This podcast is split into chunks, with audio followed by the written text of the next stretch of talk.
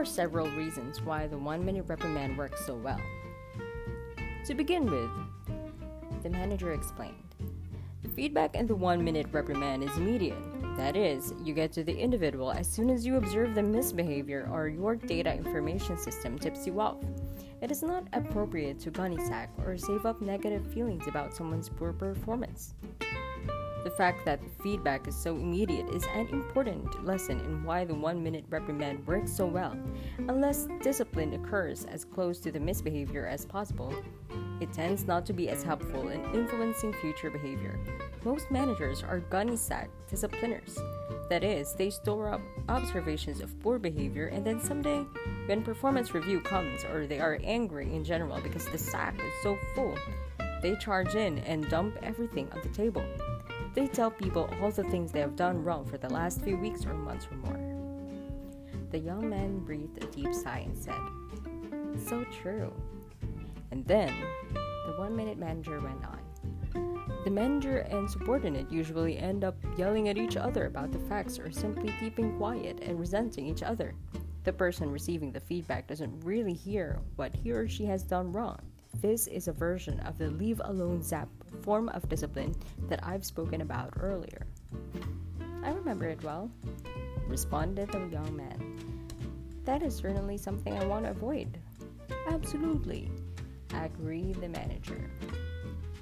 If managers would only intervene early, they could deal with one behavior at a time, and the person receiving the discipline would not be overwhelmed. They could hear the feedback. That's why I think performance review is an ongoing process, not something you do only once a year. So, one reason that the one minute reprimand works is that the person receiving the reprimand can hear the feedback because when the manager deals with one behavior at a time, it seems more fair and clear. The young man summarized. Yes, the manager said. And secondly, when I give a one minute reprimand, I never attack a person's worth or value as a person. Since their okayness as a person is not up for grabs, they don't feel they have to defend themselves. I reprimand the behavior only. Thus, my feedback and their own reaction to it is about the specific behavior and not their feelings about themselves as human beings. So often, when disciplining people, managers persecute the individual. My purpose in a one minute reprimand is to eliminate the behavior and keep the person. So that's why you make the second half of reprimand a praising, the young man said. Their behavior is not okay. They are okay. Yes, agreed the one minute manager. Why wouldn't you give the praising first and then the reprimand? suggested the young man. For some reason, it just doesn't work, insisted the manager. Some people, now that I think of it, say that I am a nice and tough as a manager. But to more ac- to be more accurate, I'm really tough and nice. Tough and nice, echoed the young man. Yes, insisted the one minute manager. This is an old philosophy that has worked well for literally thousands of years. There is, in fact, a story in ancient China that illustrates this. Once upon a time, an, an emperor appointed a second in command. He called this prime minister in, and in effect said to him, Why don't we div- divide up the tasks? Why don't you do all the punishing and I'll do all the rewarding? The prime minister said, Fine, I'll do all the punishing and you do all the rewarding. I think I'm going to like this story, the young man said. You will, you will. The one minute manager replied with a knowing smile.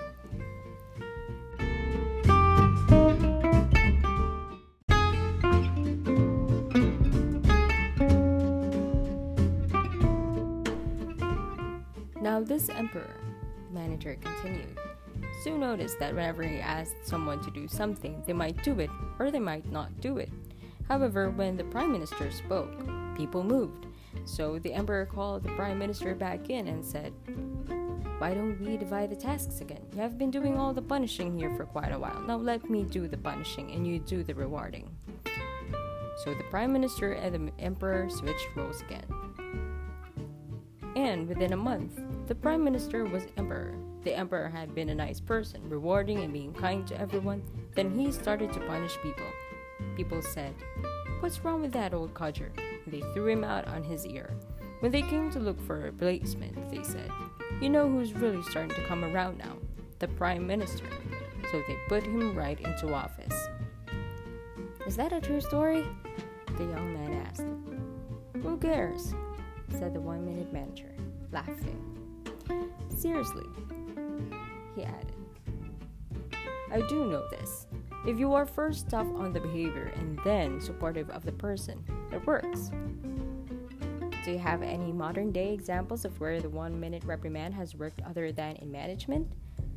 The young man asked the wise manager. Yes, certainly, the manager said. Let me mention two one with severe adult behavior problems and another in disciplining children. What do you mean when you say severe adult behavior problems? The young man asked. I'm talking about alcoholics in particular, the manager answered. About 30 years ago, an observant clergyman discovered a technique which is now called crisis intervention. He made the discovery when he was helping a physician's wife. She was in a Minnesota hospital in critical condition and slowly dying from cirrhosis of the liver. But she was still denying that she had a drinking problem and all her pro- family and gathered at her bedside, the clergyman asked each of them to describe specific drinking incidents they had observed. That's an important part of the one minute reprimand.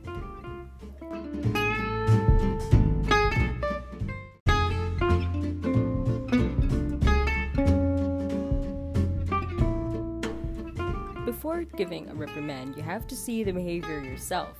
You can't depend on what someone else saw. You never give a reprimand based on hearsay. Interesting. The young man broke in. Let me finish. After the family described specific behaviors, the clergyman asked each of the family members to tell the woman how they felt about those incidents. Gathered closely around her, one by one, they told her first what she did, and second, how they felt about it. They were angry, frustrated, embarrassed, and then they told her how much they loved her. And they instinctively touched her and gently said how they wanted her to live and to enjoy life once again. That was why they were so angry with her.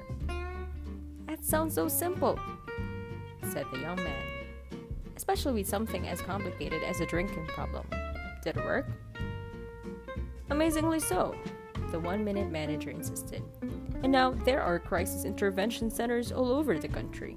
It's not as simple as I've summarized it, of course, but these three basic ingredients telling people what they did wrong, telling people how you feel about it, and reminding people that they are valuable and worthwhile lead to significant improvements in people's behavior.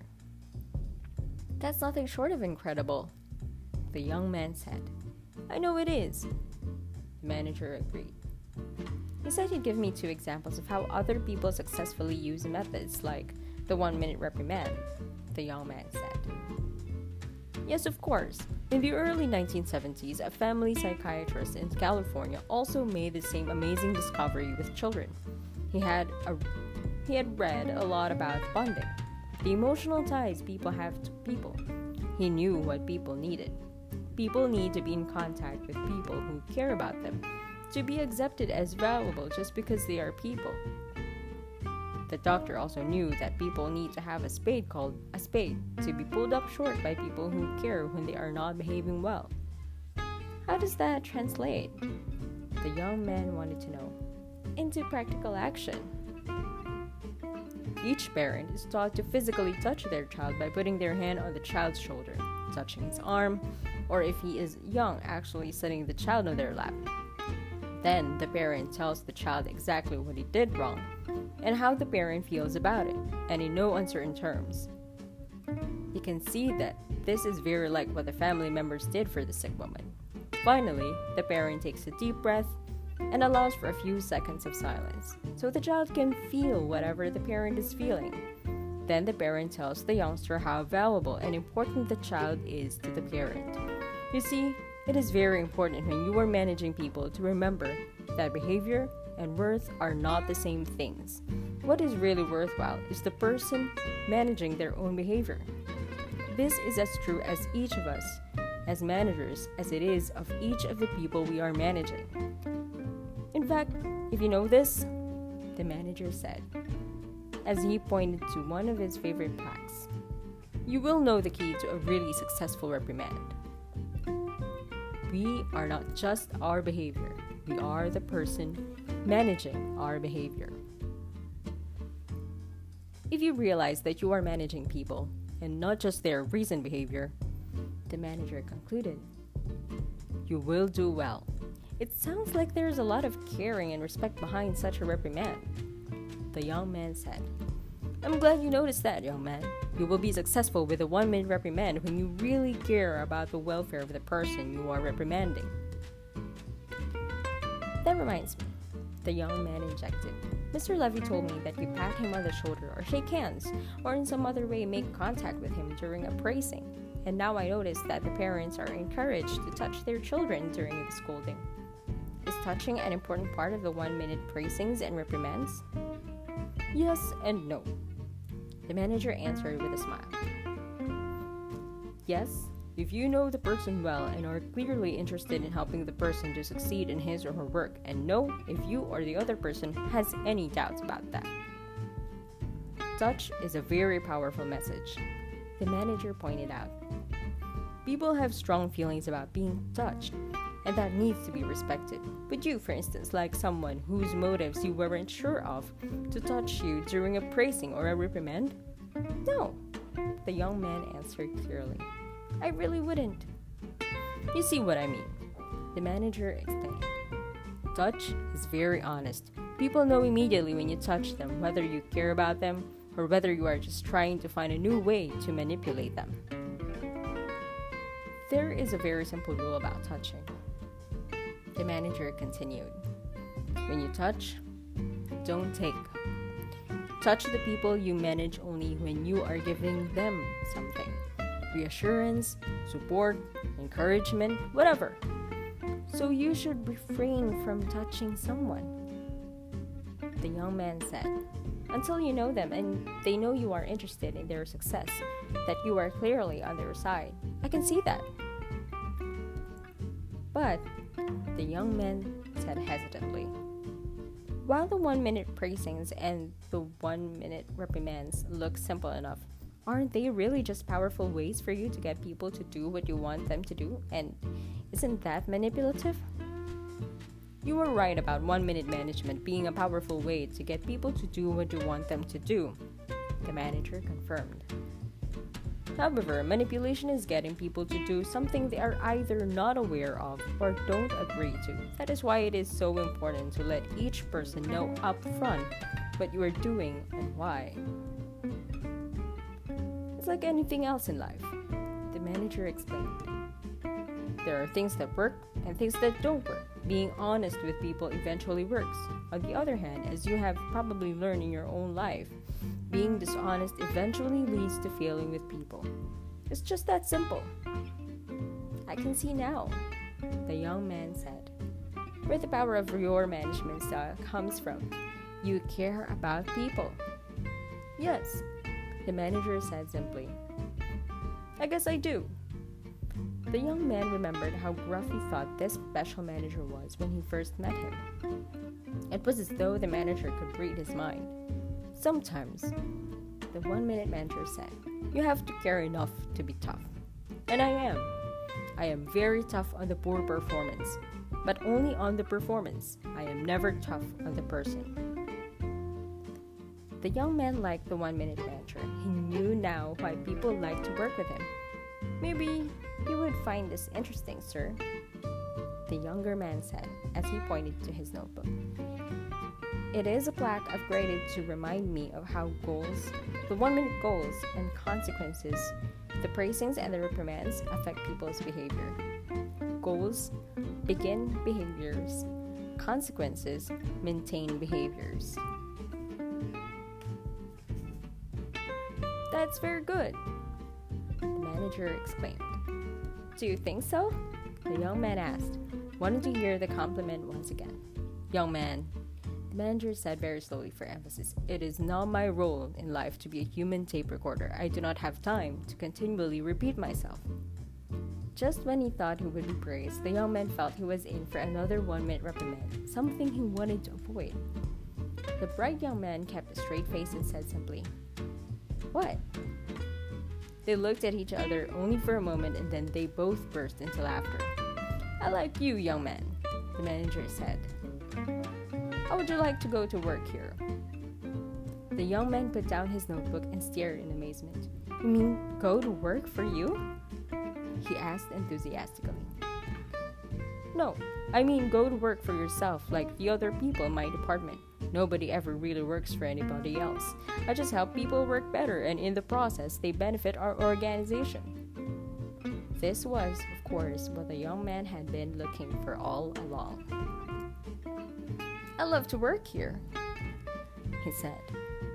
And so he did, for some time. The time the special manager had invested in him paid off because eventually the inevitable happened. He became a one minute manager. He became a one minute manager not because he thought like one or talked like one, but because he behaved like one. He set one minute goals, he gave one minute praisings. He gave one minute reprimands. He asked brief, important questions, spoke the simple truth, laughed, worked, and enjoyed. And perhaps most important of all, he encouraged the people he worked with to do the same. He had even created a pocket sized game plan to make it easier for the people around him to become one minute managers. He had given it as a useful gift to each person who reported to him.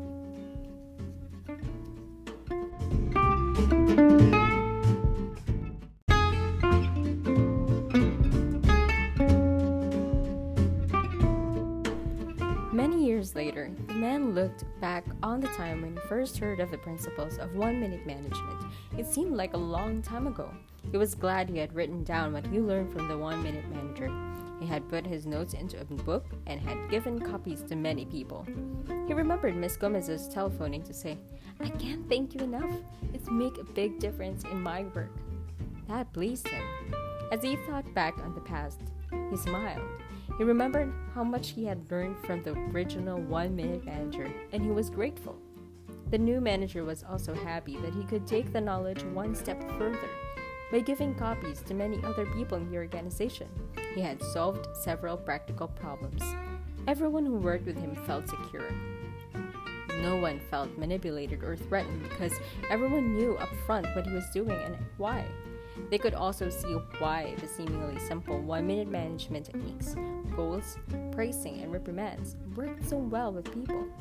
Every person who had their own copy of the text could read and read it at their own pace until they could understand it and put it to good use themselves.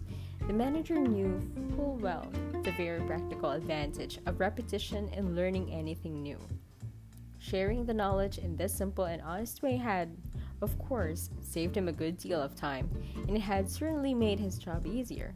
Many of the people reporting to him had become one minute managers themselves, and they in turn had done the same for many of the people who reported to them. The entire organization had become more effective. As he sat at his desk thinking, the new one minute manager realized what a fortunate individual he was. He had given himself the gift of getting greater results in less time. He had time to think and to plan, to give his organization the kind of help it needed. He had time to exercise and stay healthy.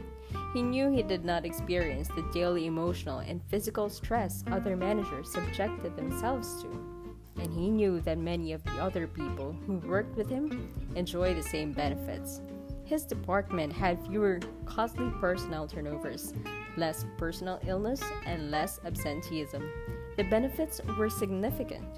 Then he got up from his desk and began to walk about his uncluttered office. He was deep in thought.